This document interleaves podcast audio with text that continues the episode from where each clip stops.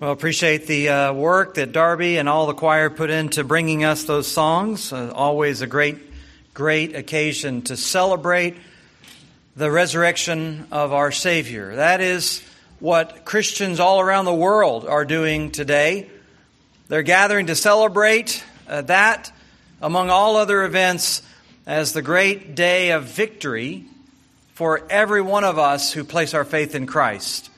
The fact that we, although we are facing death and decay in this bodies, are not ultimately bound for that, but we are bound for a day of resurrection because of the resurrection of our Savior. Now, all of that in the eyes of the world is looked upon, summarized, you might say, with one word delusional. That's the famous word that was given by Richard Dawkins a century and a half, excuse me, a decade and a half ago in his book, God Delusion. It's what he called these kinds of beliefs. He says when a person suffers from a delusion, it's called insanity. When many people suffer from a delusion, it's called religion. That's the sentiment of most of the world. In fact, on a day like this, when we gather to celebrate the kind of event we're celebrating. It's increasingly the idea that anyone who believes in a thing such as the resurrection is in some sort of psychological psychological deficiency or flaw, maybe some sort of intellectual deficit that's overcome them, that they have just embraced because of their circumstances and surrounding and upbringing. Dawkins assumes that faith is incompatible with intellectual rigor, sophisticated thinking, modernistic worldviews. And so Dawkins writes, quote, religion is scarcely distinguishable from childhood delusions like the imaginary friend or the boogeyman under the bed. Unfortunately, the God delusion possesses adults. A delusion is something that people believe in spite of a total lack of evidence, he says. Or in another place, he writes, the one truly bad effect of religion is that it teaches us that it's a virtue to be satisfied with not understanding. End quote. That's what most of the world thinks about what we do today, about what we celebrate today. They think it is incompatible with intellectual rigor. It's incompatible with the real facts of the world. It is delusional. But Dawkins and everyone who joins him, they're actually the ones who've misunderstood the nature of faith. They're actually the ones who are embracing what is delusional. Because while it may not accord with their naturalistic assumptions, what we believe is not unreasonable. Far from avoiding any kind of understanding, faith in the resurrection of Christ, faith in Christ in general, it faces the hard difficulties of life. It faces some of the most stark realities of the world, the pains and the sufferings. And it calculates that the answers to all of these issues are not limited to only what we can test and verify. It actually goes beyond what is currently within our grasp, but it doesn't go beyond what's in the grasp of God. In fact, it understands that answers to these questions have to come from some source, from someone who fully knows and and calculates everything. And the only one who is like that, the only one who ever could be like that, is God Himself. Now, this is brought home to us in a passage that I want to turn our attention to this morning in Romans chapter 4 because it takes a close look at the character of faith. A character of faith from a man named Abraham. And Paul highlights the faith of Abraham in the face of what are the realities of life, the difficulties of life, but also the deficiencies of his own grasp, his own knowledge. It calculates all of those things and comes to a place of genuine saving faith, which Paul says is the same kind of faith that you and I must have when it comes to the resurrection of Christ. This is the character of true saving faith in the face of the arguments and the claims that would rationalize and dismiss it. True faith that is determined that God is the one who alone can answer all of the dilemmas of life and ultimately provide its solutions. This is what Paul says about Abraham, beginning in verse 13 of Romans chapter 4. He says, The promise to Abraham and his offspring that he would be heir of the world did not come through the law, but through the righteousness of faith. For it is the, if it is the adherents of the law who are to be heirs, faith is null and the promise is void. For the law brings wrath, but where there is no law, there is no transgression. That's why it depends on faith, in order that the promise may rest on grace and be guaranteed to all his offsprings, not only to the adherents of the law, but also to the one who shares the faith of Abraham, who is the father of us all. As it's written, I have made you the father of many nations, in the presence of God in whom he believed, who gives life to the dead and calls into existence the things that do not exist in hope, he believed against hope that he should become the father of many nations, as he had been told, so shall your offspring be. He did not weaken in faith when he considered his own body, which was as good as dead, since he was about a hundred years old, or when he considered the barrenness of Sarah's womb. No unbelief made him waver concerning the promise of God, but he grew strong in his faith as he gave glory to God, fully convinced that God was able to do what he had promised. That is why his faith was counted to him as righteousness. But the words, it was counted to him, were not written for his sake alone, but for ours also. It will be counted to us who believe in him, who raised from the dead Jesus our Lord, who was delivered up for our trespasses and raised for our justification. This is a faith that Paul's talking about that faces the difficulties, the realities, the pains, the sufferings of life. It understands the real hurts it understands that all of those things and all of those difficulties will not be resolved by our own efforts. Those difficulties can't be solved by our moral efforts. It can't be solved by our religious efforts. It can't be eliminated by managing social change or behavioral change. It can't be salved by a few psychological remedies.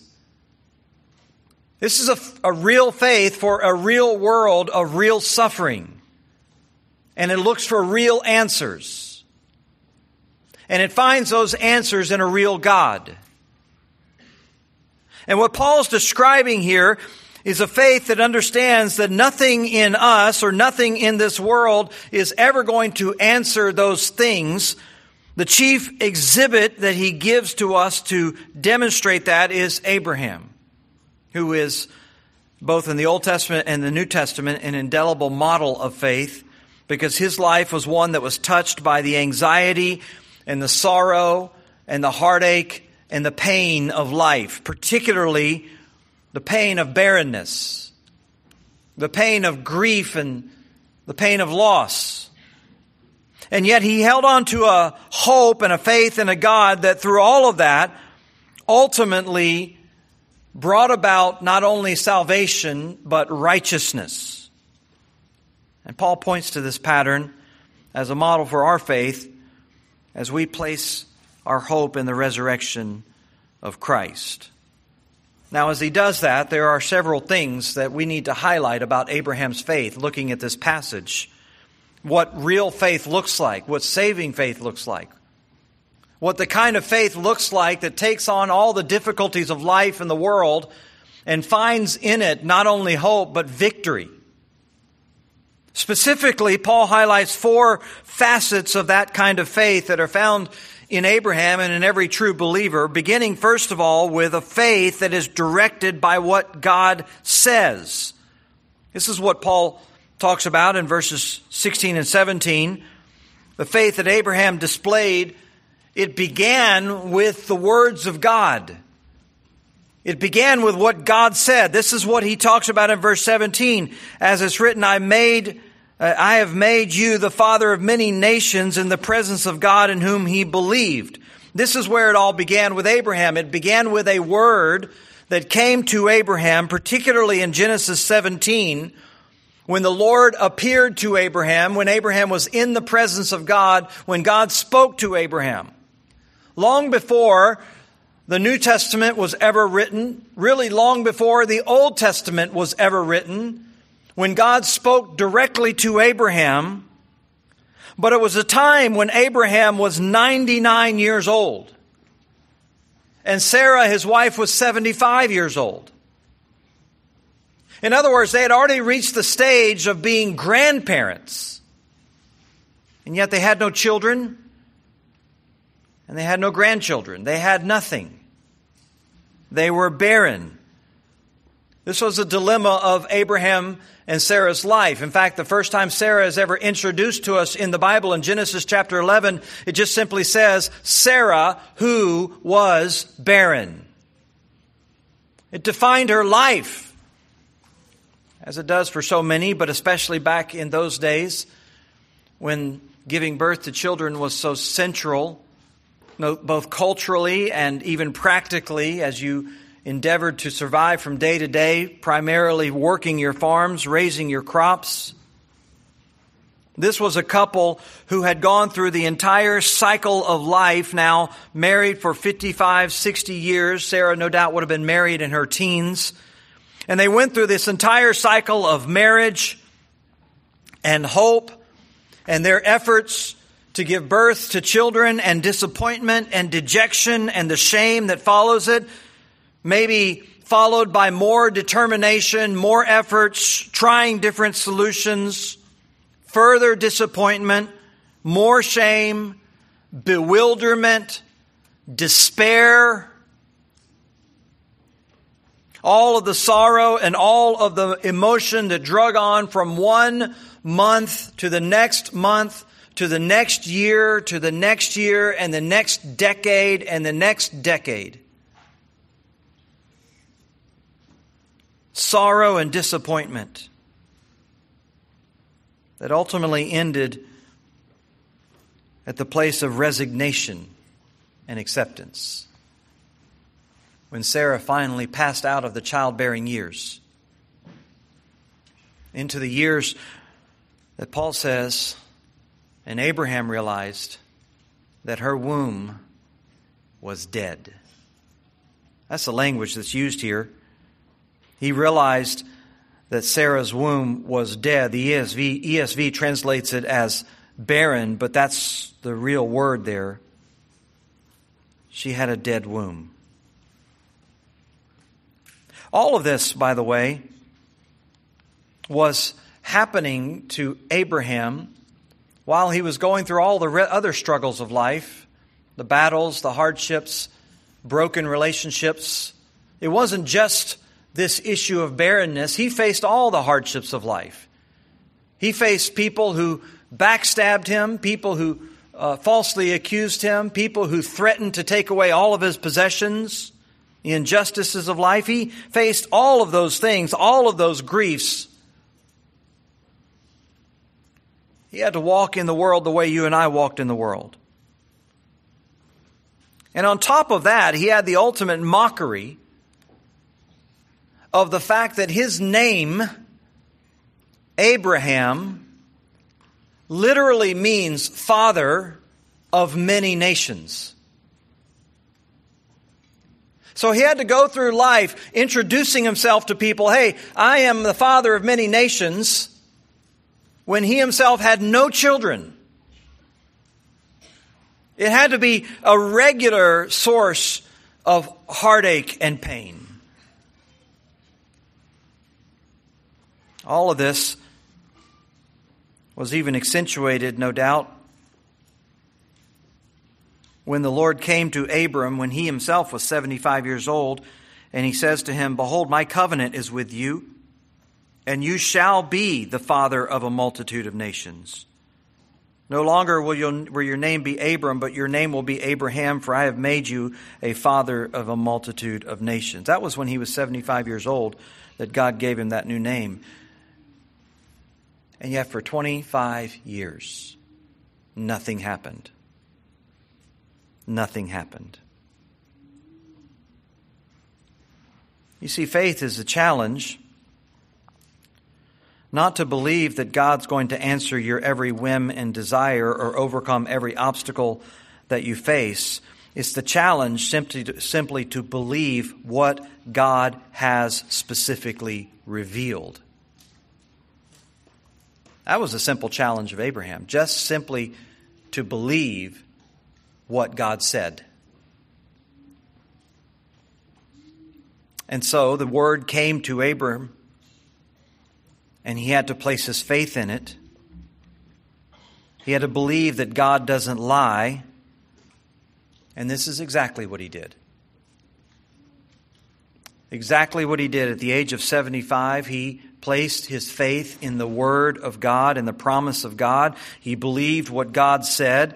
Specifically, Paul says in verse 17 Abraham understood that that God, in whom he believed, was the one who gives life to the dead and calls into existence the things that do not exist.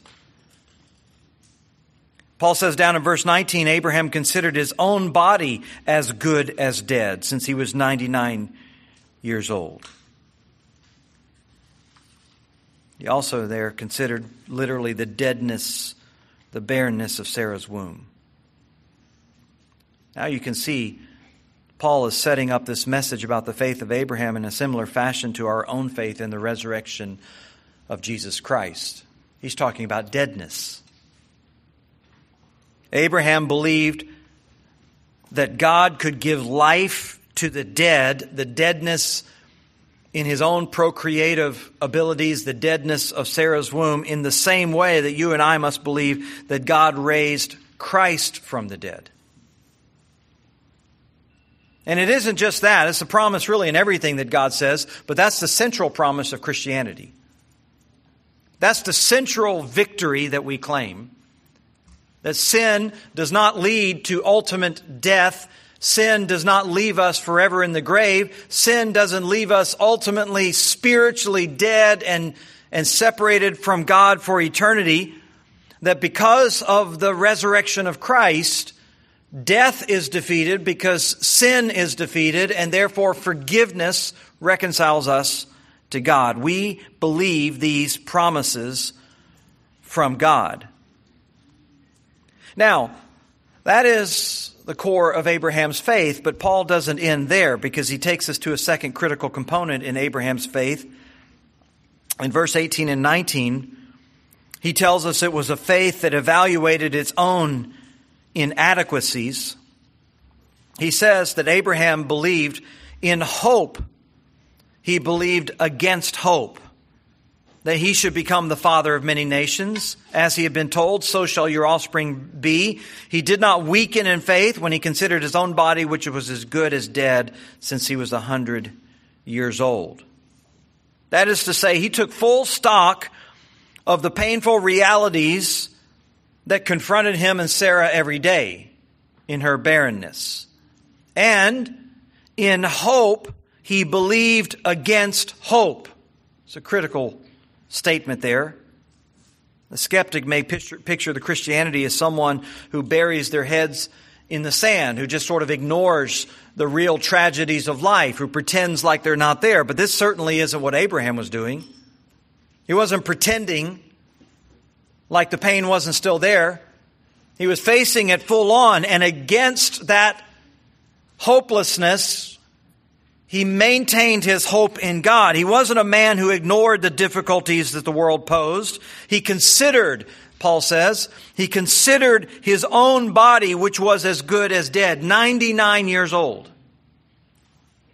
He took a hard look at the natural world around him, the natural circumstances around him. He knew the phenomenon of nature. He knew the way that life worked. He pondered his situation and the facts.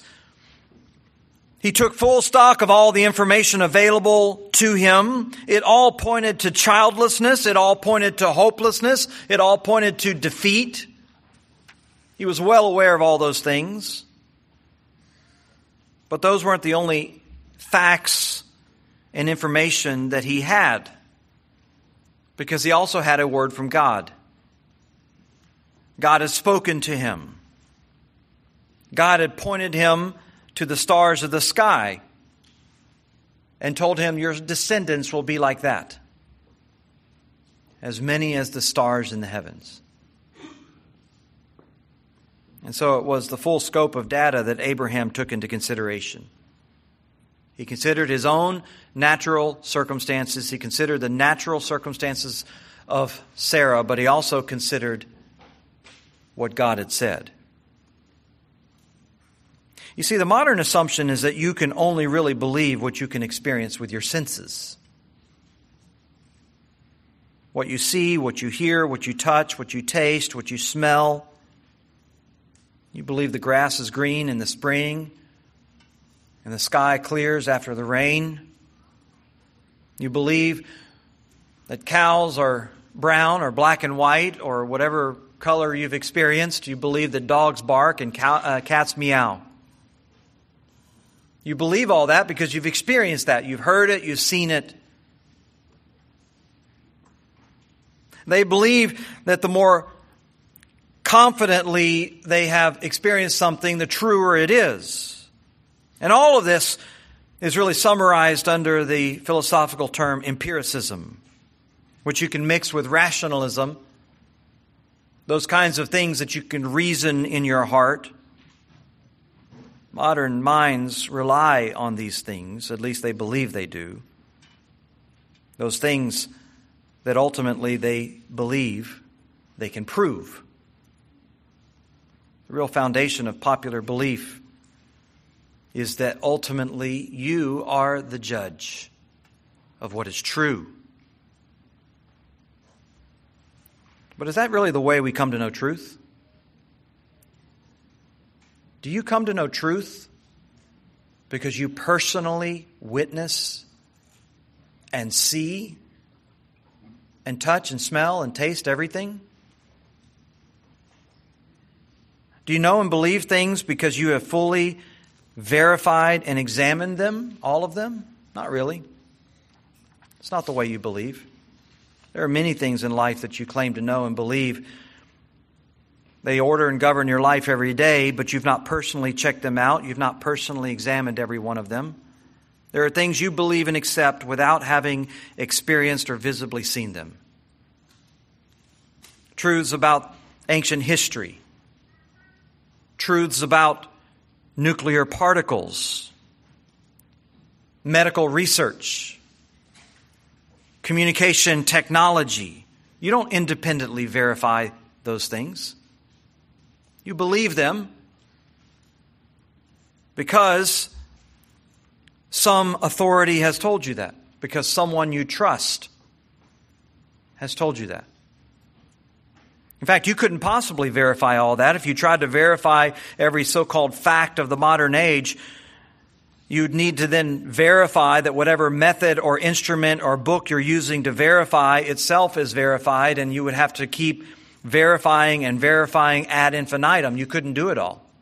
There's no way that you could wrap your mind or even give your time to all of that. No, reality is we know a lot of things, we believe a lot of things that we can't even verify. We accept them based on credible testimony. And the facts that we so often claim to orient our life, they themselves are open to interpretation among people. And then there are some things that seem obvious to us, but they're not verifiable by observation. For example, all men are mortal. You might consider that a fact, but you can't independently verify it. That goes beyond anything that anyone could do. There are six billion people in the world today, and billions who have been born in the past, more who will be born into the future. You couldn't independently verify the mortality of every one of them, go find every one of their graves, prove that every one of them died by empirical observation. You couldn't do it. You have to accept it because you believe the testimony is credible from someone else. A mortal man may say, No one has ever been raised from the dead, but can you verify that? No. You have to rely on the testimony of others and believe that they're operating in good faith and that they're infallible. The same is true of all kinds of statements of mathematics and science and technology. We accept them based on credible testimony. Well, for believers, God is the key witness, and He's the key source. The testimony that we believe and the one by whom we evaluate all knowledge. What he says means more to us than the testimony of all men because unlike all men, God has experienced everything. And unlike all men, God does know everything. And unlike anyone else, God can verify everything that he says. Not only that, it's trustworthy because unlike mortal men, he not only knows the past, but he knows the future. And so we can trust what he says. And this was Abraham's calculation. He hoped, or, or, in hope, he believed against hope that he should become the father of many nations, as had been told him. He had all the empirical knowledge that everyone else had. He considered his own body. He considered the barrenness of Sarah's womb, but he also understood the limitations of his own knowledge. He didn't put his hope in himself and in his ability to know the future. Instead, he placed his hope in the one who does, the one who had spoken, the one who was to be believed. The testimony of God was the primary basis of his belief, not himself. Third, Abraham had a faith that was counted as righteous because it was a faith that grew when tested. That is to say, Paul tells us no unbelief made him waver, verse 20, concerning the promise of God, but he grew strong in his faith as he gave glory to God, fully convinced that God was able to do what he had promised. So uh, Abraham still had all the natural circumstances of life that loomed in his mind he still had all the difficulties, and yet he continued to yield his heart to God, and his faith grew stronger. Because that's the nature of saving faith, of true faith. False faith, and there are many who have false faith. False faith doesn't do that. You remember Jesus tells a parable in Matthew 13 when he speaks about seed that is sown in various places. Some of it is sown on the pathways of of life, if you will. Some of it is sown on the rocky soil.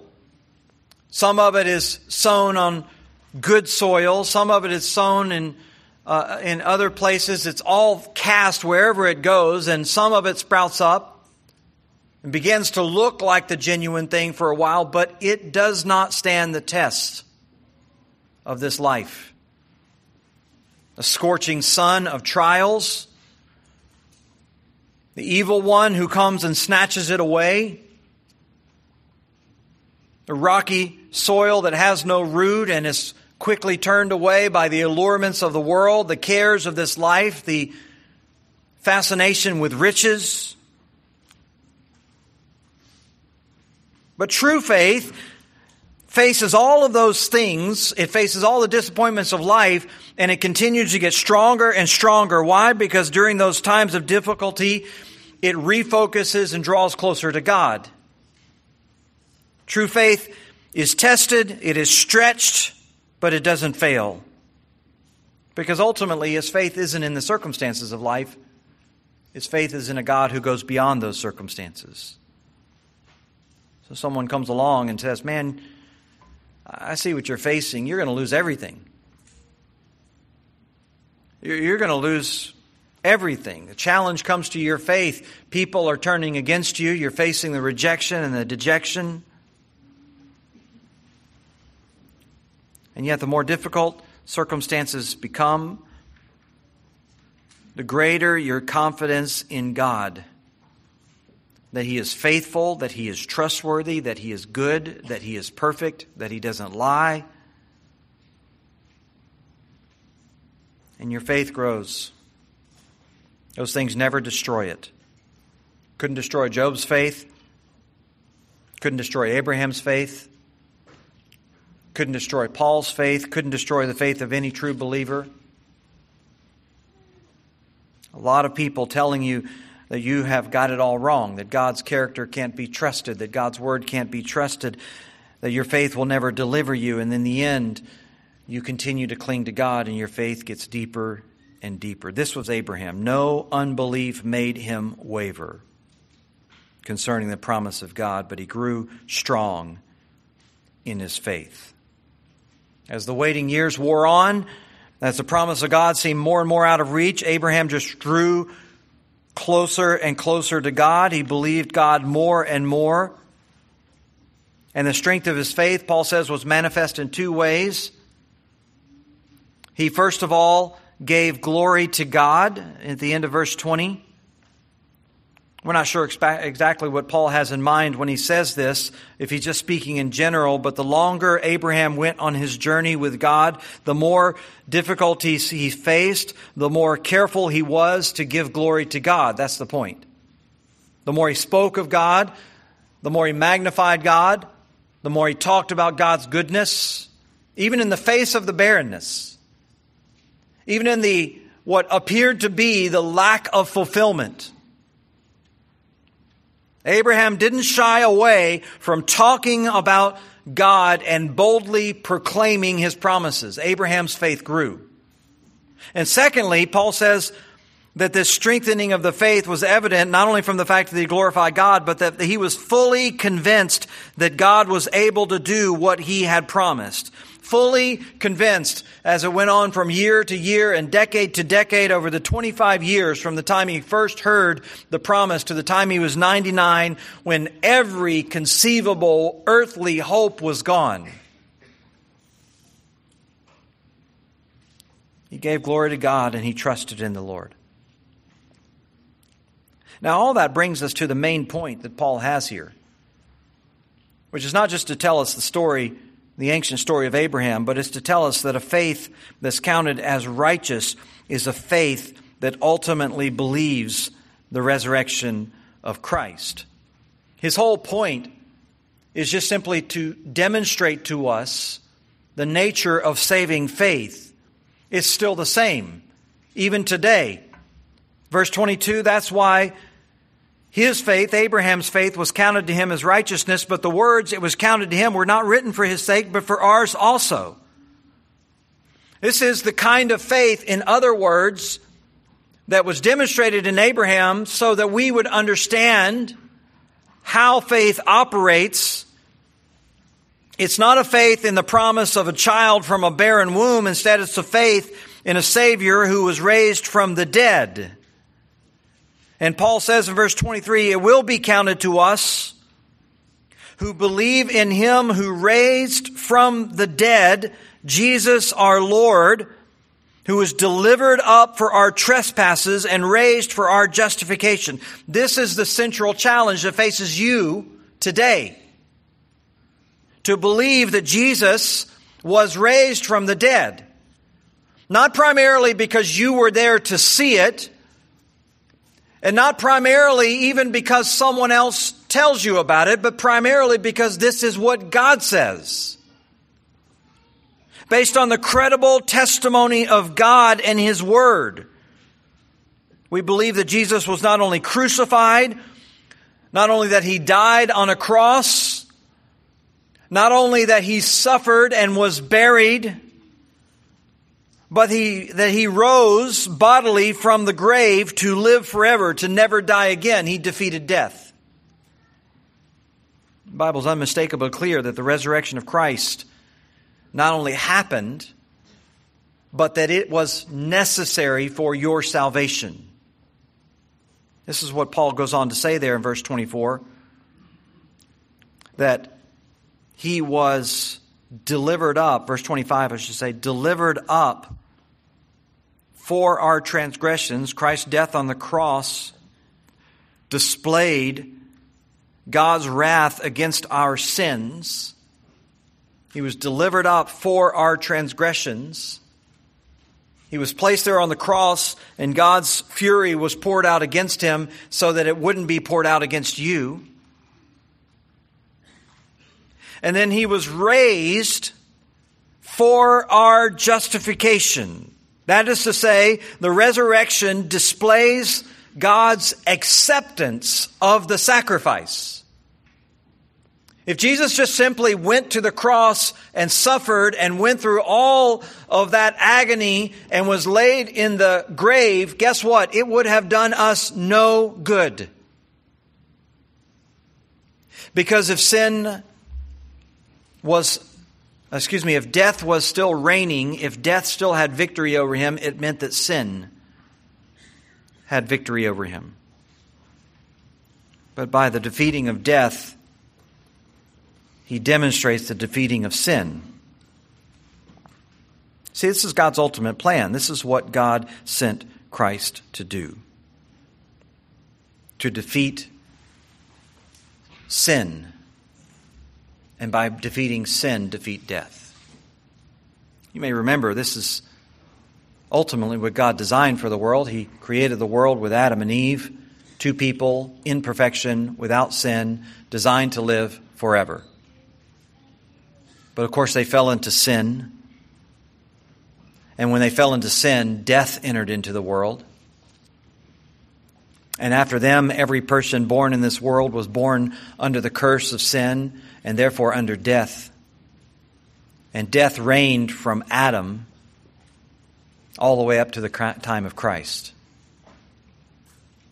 But when Christ came, he, he accomplished a plan to not only defeat death, or I should say, he accomplished a plan to defeat death by defeating the sin that caused it. Removing sin bringing in forgiveness, reconciling us to God, undoing the work of sin, and completely restoring the order that God originally designed for men and women. See, salvation involves not only your inner person, your spirit, it involves your body. Because the scripture says, just as Christ was raised from the dead, you and I will also be raised from the dead.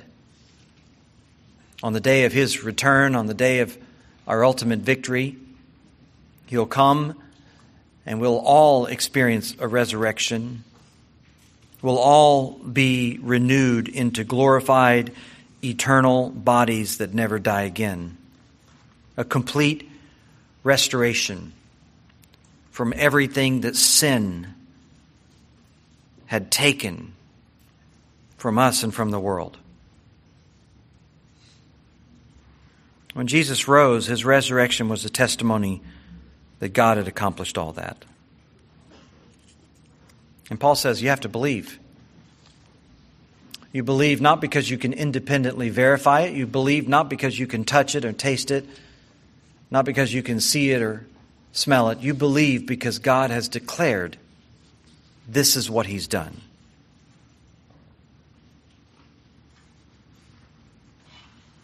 Paul says in 1 Corinthians 15 if the dead are not raised, not even Christ has been raised. And if Christ has not been raised, your faith is futile and you're still in your sins. If there was no resurrection, we, would, we, we really would be believing a delusion.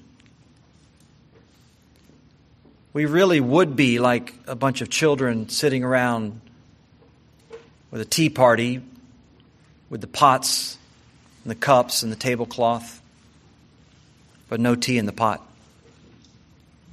Nothing real. But we believe we believe a reality of a man who defeated death. And he defeated death because he defeated sin. And so, like Abraham, who believed when his body was as good as dead, we believe in God who raises the dead. And that through all the struggles and anguish and pain that we go through because of sin in this life, there awaits us a resurrected body because there's a resurrected Savior. And that's true saving faith. That is eternal faith. And because of all that, the scripture declares in Romans 10:9 that if we confess with our mouth Jesus as Lord and believe in our heart that God raised him from the dead, we shall be saved. Father, we're grateful for this message today on the Easter day, a resurrection celebration. We're grateful to have the hope of salvation. We're thankful for a Savior who wasn't defeated by sin and wasn't defeated by death. And because of that, we do not need to be defeated by sin nor by death. This is salvation indeed, in body and soul. And we're grateful to have that hope. And against all the pain that's around us, we know there awaits an ultimate restoration of the world, of life, of ourselves, the way it was meant to be. Lord, we're thankful that you have offered this to us. That you not only accomplished it, but by your promises in your word, you have revealed it to us, and that by faith, all of this can be credited to us as righteousness and as salvation. Thank you, Lord. We gladly cling to it and claim it as our own today and give glory to you. In Christ's name, amen.